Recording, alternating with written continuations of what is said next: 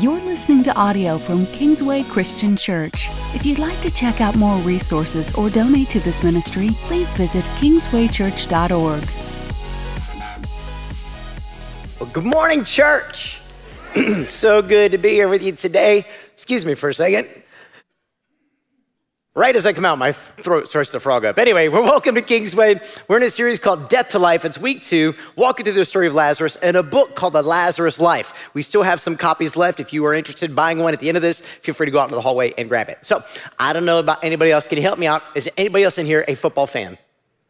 Few of you? All right, yeah. I know that God called me to a basketball state. But I grew up about 20 minutes north of the Football Hall of Fame, and so it's in my blood. It's where football was literally created in Northeast Ohio, and so it's just there. It's just everywhere, and it's a really, really big deal where I grew up. Well, this past week was what I like to call the Super Bowl, because as a Browns fan for my whole life, the offseason was the only chance we had at winning anything. And so when God moved me here, it was really cool because my second favorite team was the Colts. I was a huge Peyton Manning fan. And when Peyton Manning retired, you may remember this, we got a super awesome quarterback. His name was Andrew Luck. You guys remember that? And some of you are like, why are we going here? What are we talking about? Trust me, stick with me for a second. Because a few years back, Andrew Luck, just to give you an idea how good he really, really was, and I know we never got to see it come to fruition because he retired early, but recently Bruce Arians was the offensive coordinator here, kind of coached for a little while, and now he was recently the head coach of the Tampa Bay Buccaneers, like when they won their Super Bowl and everything with Tom Brady. Well, Bruce Arians was asked, if you could create a composite of the best quarterback of all time, who would you put together? And he said, oh, it's easy. I already know his name. It's Andrew Luck.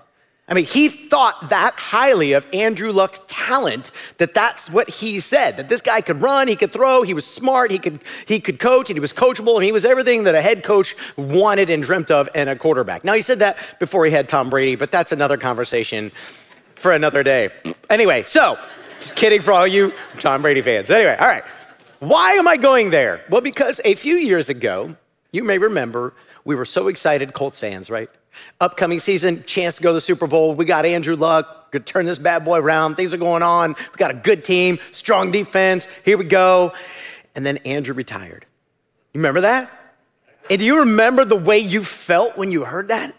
And head coach, Frank Reich, I really like Frank. He's a good guy. He's a Christian man. He was a pastor for a season, went in between his football gigs that he had, and I just really like him. Whatever you think of him as a coach, I really like him.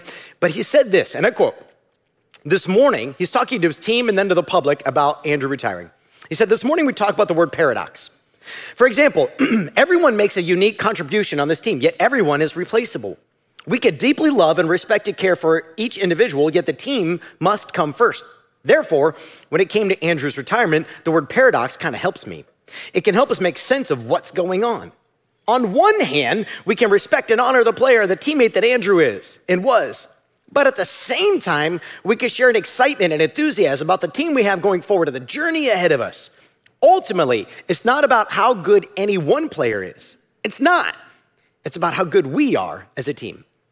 And I love that he used the word paradox. My definition of a paradox, I looked it up.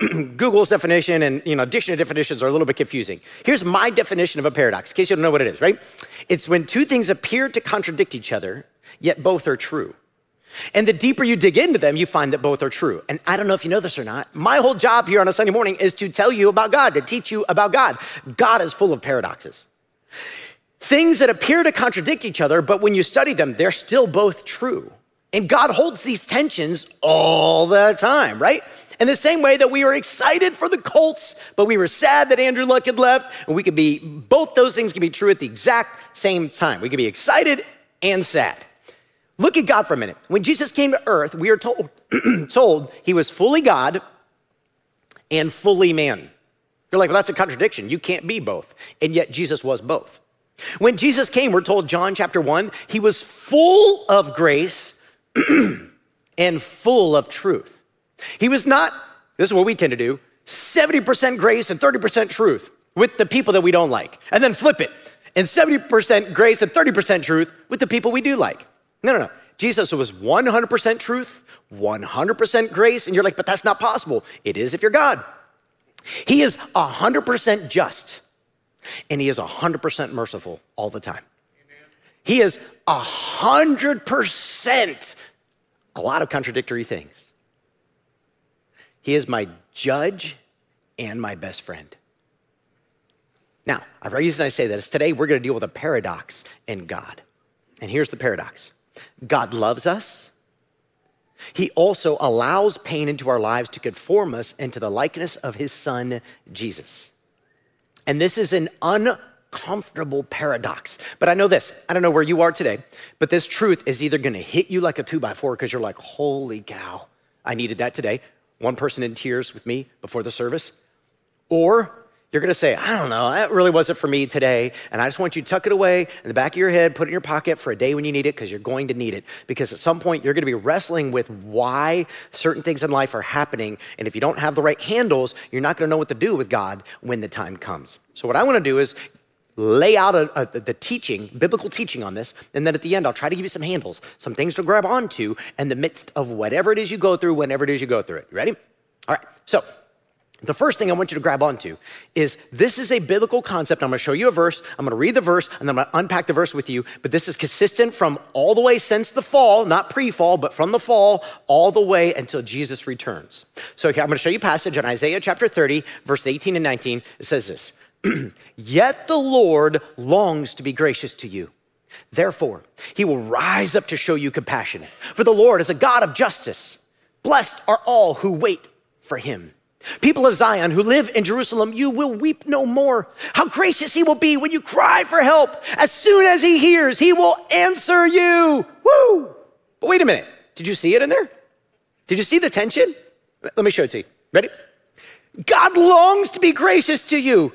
He can't wait to rise up and show you compassion, but you're going to weep no more. Why am I weeping? What am I crying about?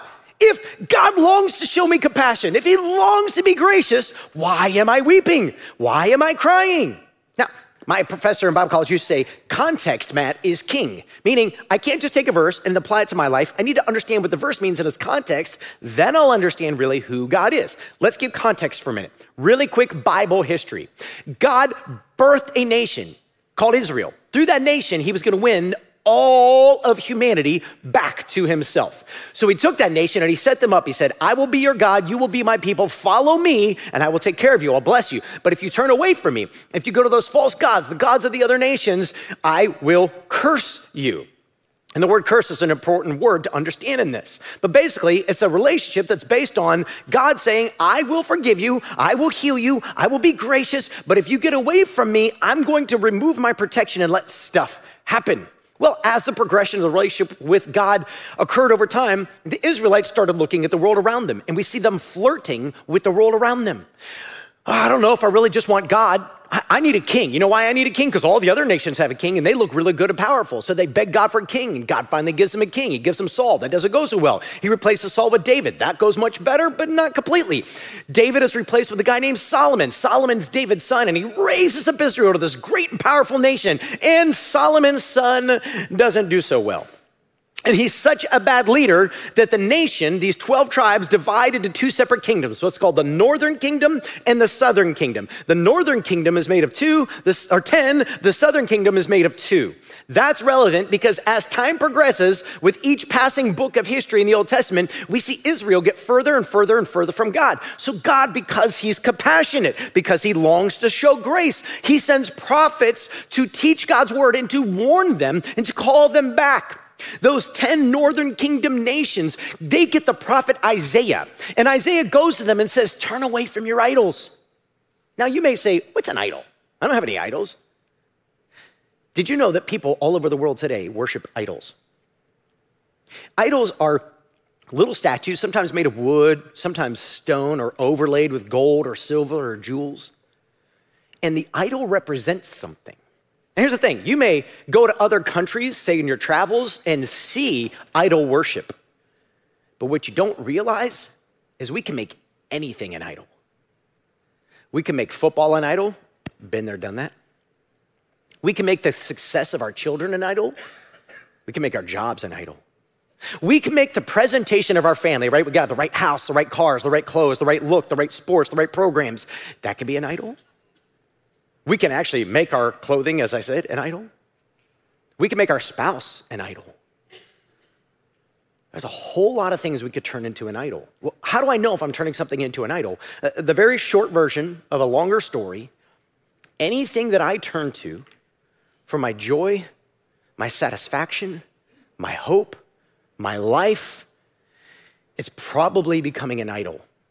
I'm beginning to replace God's role in my life with this other thing. And when that happens, things are going sideways real fast. Israel turned to literal idols. But remember, every idol is attached to something. So throughout history, an idol might be over something like the weather. So I pray to this idol so that the weather will be good, so that my crops will turn out. What do I really want? I really want better business. So I turn to an idol to get the business I want. Or I want to have a family. So I turn to this idol of fertility so that that idol will bless me and I'll have many, many children. And then I'll know that I'm fruitful and I've multiplied. The fruitful and multiply, that's good. Good business is good. But when my heart is for that and I try to manipulate and control and turn away from God and to trust his provision and care, that's when everything goes sideways. So God sends Isaiah to Israel and says, turn away from these idols. And the Israelites won't listen. They will not listen to Isaiah the prophet. So he keeps prophesying of another day when another king is going to come. His name is Jesus, this suffering servant, this Messiah. He's going to come, but it was going to be a long ways off. And so Isaiah basically communicates to them, God is going to discipline you because he loves you. He's going to allow you to feel the full weight of your decisions. What happens in chapter 30, if you go read this on your own, is Israel reaches out to, I think it's Egypt, one of these foreign nations, and asks them for help. And God says, you didn't even talk to me about it. You didn't even come to me. I could have helped you. I would have provided for you. But instead, I'm going to remove myself. And since you've turned to that instead of to me, I'm going to let you have everything that comes with it. And basically what happens is Assyria then comes in and basically ransacks Israel because they didn't turn to God. They turned to something and someone else to get what they really need. Now that's the context of when God says this. He's saying, look, it's going to be a really painful season for you.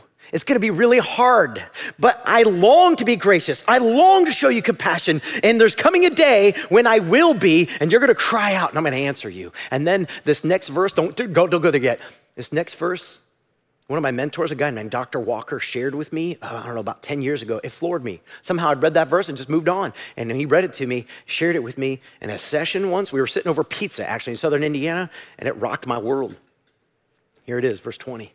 Although the Lord gives you the bread of adversity and the water of affliction, your teachers will be hidden no more. With your own eyes, you will see them. Let's unpack this in reverse, okay? Let's start at the end before we get to the beginning. Remember, what's going on in Israel is they've been walking away from God slowly. They didn't even see it at first. It's just been this slow fade away from God. And all these false prophets came along and said, isn't it great that we're God's people? Isn't it great that God loves us so much? Isn't it great that he cares for us? You can do what you want. It doesn't matter. And Isaiah came along and said, no, stop, return, come to the Lord. God loves you, wants to take care of you, wants to provide for you. Come on, God's got this. You just got to turn to him and ask. And the people are like, no. And they would listen to these false prophets. And so God prophesies and says, one day you'll have teachers. They'll be very upfront. It won't just be Isaiah. It'll be many teachers who are revealing God and his will to you. Hang on to that for the next verse, but before that, let's go to the beginning here. Although the Lord gives you the bread of adversity and the water of affliction. What is bread and water? It's the two things you need to survive, right? Bread and water. How long can you go without bread? Well, it depends maybe on how much you have stored up, right? Let's say a month.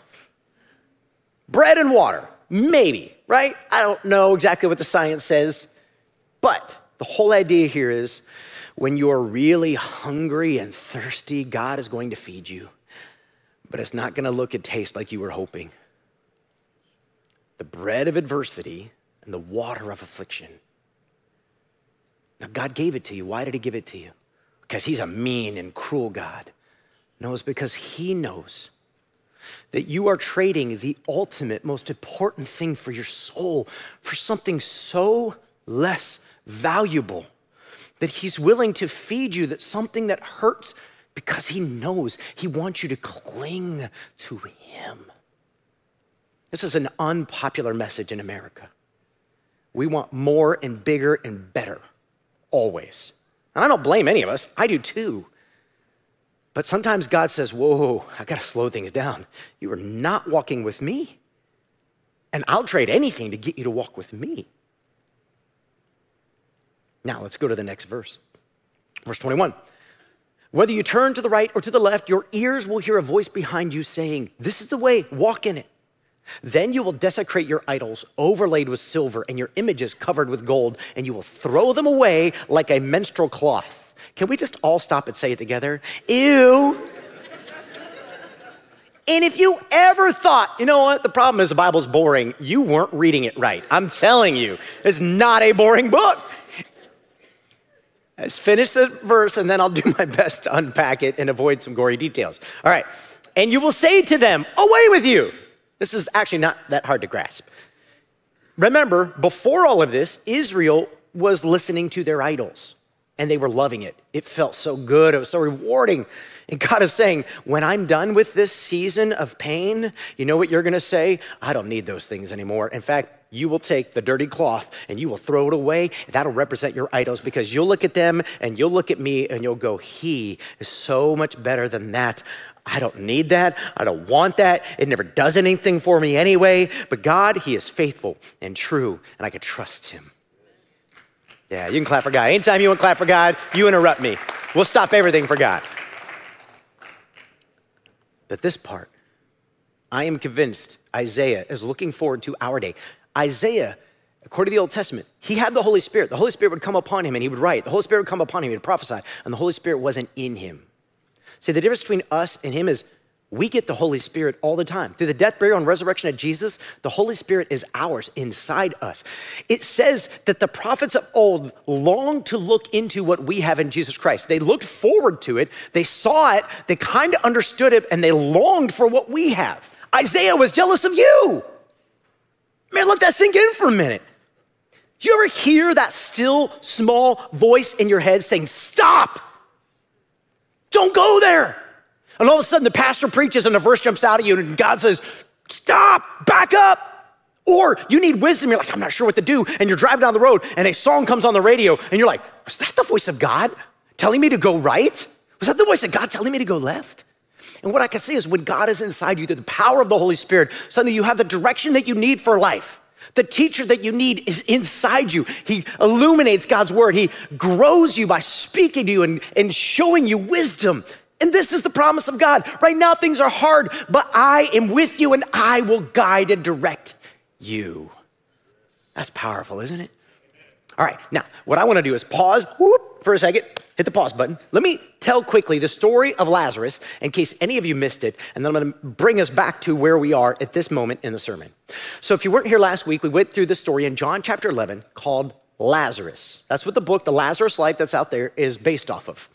The story of Lazarus goes like this. Jesus has his disciples, and he's not far off in the book of John from the death, burial, and resurrection that's coming. But before that, three of his closest friends, their brothers and sisters, Lazarus, Mary, and Martha, they reach out for Jesus. Now, I made a mistake last week. I want to correct. Look, I'm not perfect. I don't walk on water. My name isn't Jesus Christ. The mistake I made last week is I told you that Jesus was 2 miles away. That's not technically what it says. What it says is Jerusalem was 2 miles away. Jesus, we don't know exactly how far away he was. So I may be wrong. Jesus might not have been 2 miles away. That's fine. And I apologize for getting that detail wrong. But what we know is wherever Mary and Martha and Lazarus are, Jesus is not there. And so they send messengers to Jesus to say, "Hey, Lazarus is really sick. We need you to come." And Jesus doesn't come. In fact, he waits 2 days before he comes. Then he gathers the disciples and he says, "All right, we need to go. Lazarus has fallen asleep." And the disciples go, "But he's sick. Let him sleep." And Jesus goes, no, guys, he's dead. He's dead." And they're like, "What are we waiting for? And what are we going to do now if he's already dead?" Just come and watch. So he goes and he has a conversation with Mary and Martha, and he tries to get them to trust him in faith. "Do you still believe that I am the resurrection and the life?" And they finally come to peace. "You are, but if you'd been here, if you'd been here, he wouldn't have died." Just like, "I get that, but do you still believe even though he's dead? Even though things hurt and it's painful, even though it looks like I failed you, even though it looks like a whole lot of things, do you still believe me when it hurts?" And then he walks over to the tomb. And he begins crying because everybody around him is sad and he's hurting for his friend, and he hates what death has done to us. He says, "Roll away the stone." He says, "Lazarus, Come forth. And Lazarus comes out of the grave alive and well, and maybe going, why'd you bring me back? That was pretty awesome. I'm just kidding. We have no idea what Lazarus said. I made that part up. Anyway. Now, the reason that's important and the point that the author, Stephen Smith, makes in The Lazarus Life is that all of us have to become like Lazarus. All of us have to die to something to come alive in Jesus. And I don't want you to get a misunderstanding of who God is and what he's doing in this world. Jesus says it this way, Matthew 16:24. Then Jesus said to his disciples, whoever wants to be my disciple must deny themselves, take up their cross, and follow me. When we think of crosses, we think of these like gold chains around our neck, or perhaps that thing we have hanging on the wall in case you're at home, you can't see it. A cross wasn't just a symbol. A cross was a literal thing that criminals were hung on. In fact, there is a text in the Old Testament that says, cursed is anyone who hangs on a tree. The cross is called a tree over and over again because they took a literal tree, they cut off the parts of it, and then they hung Jesus on it. And the point of that passage is to say, when you look at Jesus, he is cursed. Well, how? That's a paradox. How can the Son of God, God in the flesh, be cursed? Because on the cross, he's carrying the weight of your sin, my sin, and death upon himself. So that he's receiving on the cross everything that this world deserves for its evil. He's receiving it so that whoever believes in him will not perish, but will have eternal life in him. So he receives the death. He receives the sting of death. He receives the curse of sin. He receives all the sin, and he pushes out for himself life. And that's a paradox. How can something be considered cursed and yet bring life? And that's the point. Now he's saying, if you want to be my disciple, if you want to follow after me, then you must take up your cross and come after me. In other words, you're going to have to live for me the way I died for you. It's a trade. Paul builds on this later in 2 Timothy 2:11. He says this, here's a trustworthy saying, if we died with him, we also will live with him. Oh, so this only applies if somebody brings the proverbial gun to my head and says, do you believe in Jesus? And I go, yes, and they pull the trigger. No. This applies every single day in my life, in my choices, in my actions, how I'm living for God. Am I living in a way that is honoring and pleasing with him? If I have taken up my cross and died with him every day, then I know that one day when death finally gets this body, I will also live with him. And it's convicting, isn't it? I love the way Steve Smith says this in The Lazarus Life. He says, here's the simple truth. God can use any circumstance, any tragedy, any wronged heart as an instrument for our transformation. No tomb is dark enough, no situation hard enough, no life broken enough, that God cannot use it as fodder for the fire of transformation. Look, I don't know where you are right now. I don't know how this strikes you, but whatever you're facing, do you believe that God can use it to change you? We are all Lazarus, and God wants to kill in us things that do not need to be alive so that he can bring to life us, the us that really is us. So here's my annoying question for you. Is there anything you sense God calling you to die to so that he can call you to life? Anything at all. Anything getting the way between you and him. Anything right now, you hear that voice telling you to go to the right or to the left. Is there anything that immediately God is bringing it to the surface and there's something in you that says, I don't know if I can live without that. I don't know if I can let that go. I don't know if I can give this to you, God. Because maybe that's the very idol that he wants to take away from you so that he could give you in its place himself. In the book, I love this illustration. I'm literally gonna read part of the book to you. Steve Smith says this in The Lazarus Life. He says, I went through a season in my life that I thought my wife and I were happily married, but I was wrong. We had 4 young sons, and I was called to lead a large church in North Carolina as the senior pastor. It felt like heaven for me. A large staff, a suite of offices, my own assistant, I thought I had arrived. Because of my own soul sickness and need for affirmation, I poured my heart and soul into my work, unaware of what I was really doing, I developed an addiction as nasty as heroin and as dark as meth. My addiction was my work.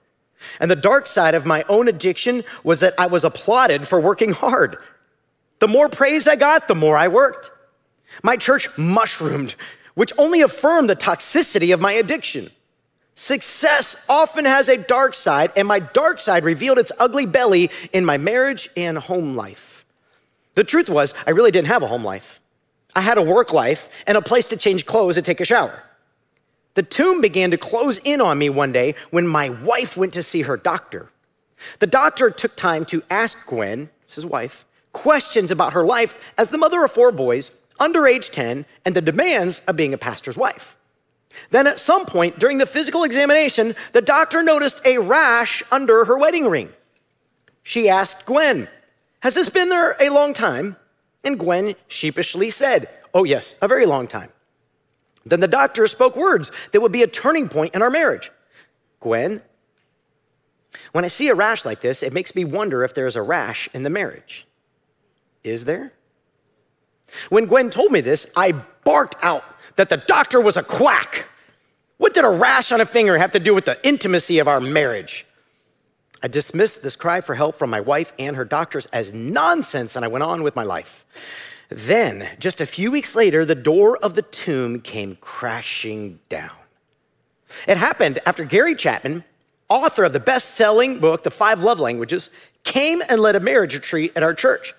He spoke on how we give and receive love through our 5 primary love languages, acts of service, gifts, words of affirmation, physical touch, and quality time. Gwen and I sat in the final service near the front of our palatial sanctuary, listening to Gary teach us. My oldest son, Blake, was with us.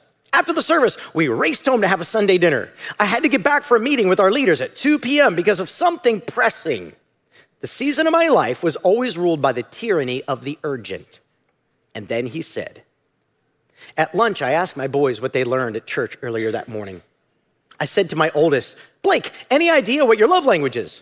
Blake stalled as if he was searching his heart for the answer, but he already knew the answer. Finally, he said, "Dad, I know my love language. It's quality time, and I never get any from you."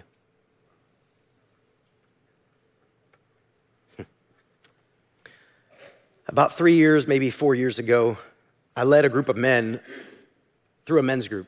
Man, it might have been longer than that. It might have been 5 years ago because I think it was 2017. And the elders forced me to take a sabbatical. I fought it for 9 months. And one of my friends who was an elder at that time, his name was Jason Flint. He was going off the eldership that year. And he said, "Matt, I just want you to know the last thing I'm going to do as an elder is make sure you get on that sabbatical. You're too important to this church for the long run." And I said, "Jason, I just want you to know you go off at the end of this year. I'll wait it out." Jason won, and I was forced on a sabbatical the next year. And I'm so glad that my friend Jason did that. Well, unfortunately, a couple years ago, God moved my friend Jason to a different place, and he texted me this morning between the services. He said, "I just listened to week 1 of Lazarus Life. I'm so stoked," because he was in that group, and he said, "That book so impacted my life. I can't wait to hear what God does with this series at Kingsway." Because Jason and I can relate. It is so easy to look like Stephen in this story, isn't it? And look, maybe your thing isn't work. Maybe your thing is a sport, or maybe your thing is a hobby, or maybe your thing is whatever the thing is, but it is so easy. And let this be the voice of God in your life to call you back to change before it's too late. I want to show you a passage. Remember I told you Isaiah was to those 10 tribes up north? Jeremiah came 100 years after Isaiah, and he's now dealing with the 2 in the south, Jerusalem itself. And he did the same thing Isaiah did for them, except for while Assyria attacked the north, Babylon came and attacked the south. And because they wouldn't cry out to God, they wouldn't deal with their idols, God stepped back and said, "Okay, I'm going to let this happen." And this is such a big deal because after it happened, Jeremiah is called the weeping prophet, by the way, because we often see him just crying like, "God, why won't they listen?"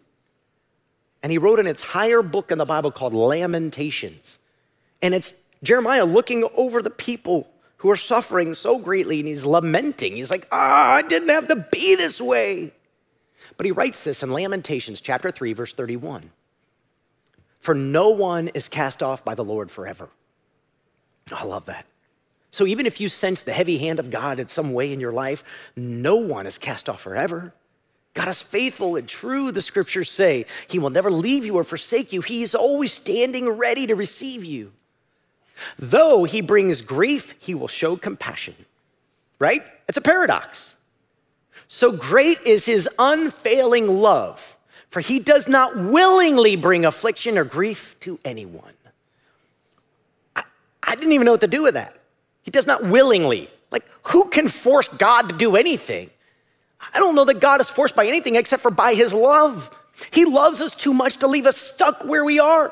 He loves us too much not to conform us to the likeness of his son. He loves us too much to let us chase after things that are so less valuable, so less important, so less beautiful, so less capable of helping us. So he's willing to increase pain in order to lead us back to himself so that he can ultimately care for us and bless us and help us to thrive. But I struggled with this one this week. I'm not gonna lie. I'm like, I wanna use that passage. I don't know what to do with that. This complex Hebrew phrase here. So I went and grabbed some other translations. Let me just show you how some others deal with this same text.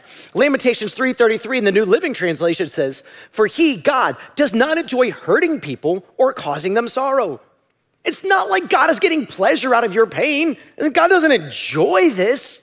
The English Standard Version says, for he, God again, does not afflict from his heart or grieve the children of men. It is not God's heart for you to experience any pain. This is why Revelation closes, says, one day, when we see this new Jerusalem coming down out of heaven, and every knee has bowed and every tongue has confessed, he will take his finger and wipe every tear from our eyes. Amen. You could always clap for God. All right, so with my very limited time left, this is gonna feel like another sermon. I'm gonna have to go fast. I want to give you practical advice to what to do with this paradox of the heart of your father. Ready? So when I'm going through hardship, what do I do? What do I do? The first thing you have to do is you have to discern why this hardship is occurring, because that's going to depend on your approach. This is not an exhaustive list. This is a very, very brief list that I came up with, all right? Some examples. Am I dealing with a sickness that just happens to come, like COVID? I do believe that this world has been inflicted with diseases. It's a byproduct of sin, and I don't exactly understand where all those come from. But if one person has COVID and I get COVID, does that mean God's inflicting me with COVID? I don't see that in scripture. I don't know. I'll let you know when I get to heaven, but I don't think so. But what I am gonna do, if I'm sick in some way or another, it's a natural thing, I'm gonna get on my knees and just beg God to heal me, beg him to care for me, beg him to meet my needs. And should he decide to call me home as a byproduct of this, then would he take care of my wife and my children and my church as a byproduct? What about a car accident? I don't know, about 7, 8 years ago maybe, we were driving down the road in the car, and we were on 36 heading east. And there was a big line of traffic Saturday morning. It was kind of busy. And all of a sudden, the cars in front of us took off kind of quickly. And so I took off too. And all of a sudden, everybody slammed on their brakes. Turns out about 10 cars ahead of us, there was a car accident at the exact same moment. Nobody knew it. So boom, boom, boom, boom, boom. I slammed on my brakes, and I just stopped inches away from the bumper in front of me. But the guy behind me, I think he was playing on his phone. Not going to lie, I don't know. Slammed into us going about maybe 20 to 30 miles an hour. He didn't stop. We were his stop. We were his brakes. By God's grace, nobody was severely hurt. I think God made a mistake, right? He made a mistake that could have hurt a lot of people, but he made an honest mistake. Made a mistake. I don't know why, I don't know how, but he made a mistake. But what if he wasn't distracted? What if he was drunk? Right? I want to discern those two things. In the one situation, I'm not sure that he was sinning. He just made a mistake. But in the other situation, if he was clearly doing something he was not supposed to do and he did it, what if he caused an accident? I would want to approach those two situations with God differently in how I approach it, but in both of them, I want to pray. I want to praise my way through those. What about this one? What if I'm experiencing real persecution from people who don't know God or his ways and they don't like me, and so they're superimposing on me, they're mad at God? Or what if there's something that I have actually done? Or what if there's something that I'm actually doing and God is trying to change it? See, I wanna think and discern and not just lump all of these kind of categories into one thing and say, well, my life is hard. I wanna work my way through it. What if my spouse is sinning or has sinned? Like, I want to work my way through that in a way that comes to God with the approach of what's going on, but I want to keep a level head about me. I don't want emotions to run the situation. I have to analyze this and say, God, here's what I'm seeing. What are you seeing? Am I missing something? Am I have a blind spot, God? You know why it's called a blind spot? Because I can't see it. So God, will you bring some wisdom into my life? Will you help me to see what I can't see so that I could come to you? And if I need to repent, I'll repent. I love the way Peter says this. 1 Peter chapter 2, verse 19. For it is commendable if someone bears up under the pain of unjust suffering because they are conscious of God. But how is it to your credit if you receive a beating for doing wrong and you endure it? If you suffer for doing good and you endure it, this is commendable before God. What he's trying to say is, look, if you've done something and it's worth you getting disciplined for, then don't blame God for it. Take responsibility. But if you're doing the right thing and you suffer, God's watching and he's making notes. All right, I have to keep moving for quickness, but the second thing I want to say is, I need you to remember that you are dearly, dearly loved. Three times in John 11, in the Lazarus story, we are told that Jesus loved Mary, Martha, and Lazarus. Here it is, John 11, 3. Lord, the one you love is sick. That's the message that was sent. In 11:5, Jesus affirms. Now, Jesus loved Martha and her sister, that's Mary, and Lazarus. And then again in verses 35 and 36, when Jesus sees the sorrow of everybody else, he weeps. And that's important because then all the people looked at Jesus weeping and said, oh, look at how Jesus loved Lazarus. And when you're going through your hard stuff, you will be tempted to forget that God loves you. So remind yourself. One of my favorite quotes in any of my books that I've read, one of my favorite authors, a guy named Tim Keller, I've used this quote so many times, I'm just gonna ask for grace. But in the book where he is talking about the sea being out of control, and Jesus stands up and he says, be silent to the sea. And the disciples are like, what do we do with a guy who can control the sea? Tim Keller, in talking about that passage, he says this, there's a huge difference between the sea that is uncontrollable and Jesus. There's a huge difference. A storm doesn't love you. Nature is gonna wear you down and destroy you. If you live long enough, eventually your body will give out and you'll die. And maybe it will happen sooner through an earthquake, a fire, or some other disaster. Nature is violent and overwhelming. It's unmanageable power. It's going to get you sooner or later. You may say, that's true, but if I go to Jesus, he's not under my control either. He lets things happen that I don't understand. He doesn't do things according to my plan or in a way that makes sense to me. But if Jesus is God, he's got to be great enough to have some reasons to let you go through things you can't understand. His power is unbounded, but so are his wisdom and his love. Do not forget his love for you. And lastly, I told you last week, the shortest verse in the English Bible is John 11:35, Jesus wept. Well, I want to remind you today that no matter what you're facing, I want you to praise and pray your way through it.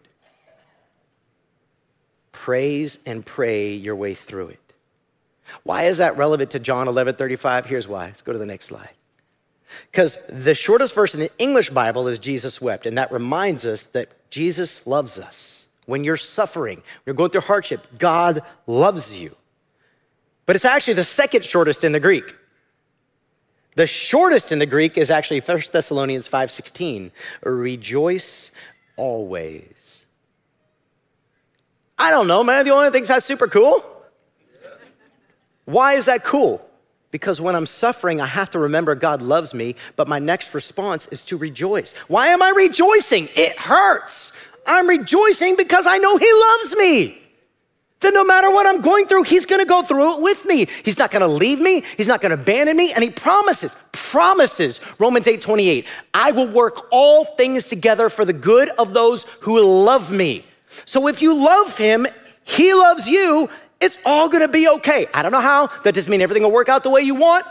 He's unmanageable, he's uncontrollable. There's a lot of factors that go into this, but I trust him enough to worship my way through it. But then, shortest verse, second shortest verse in the Greek, third shortest verse in the Greek is the very next one, 1 Thessalonians 5:17, and pray continually.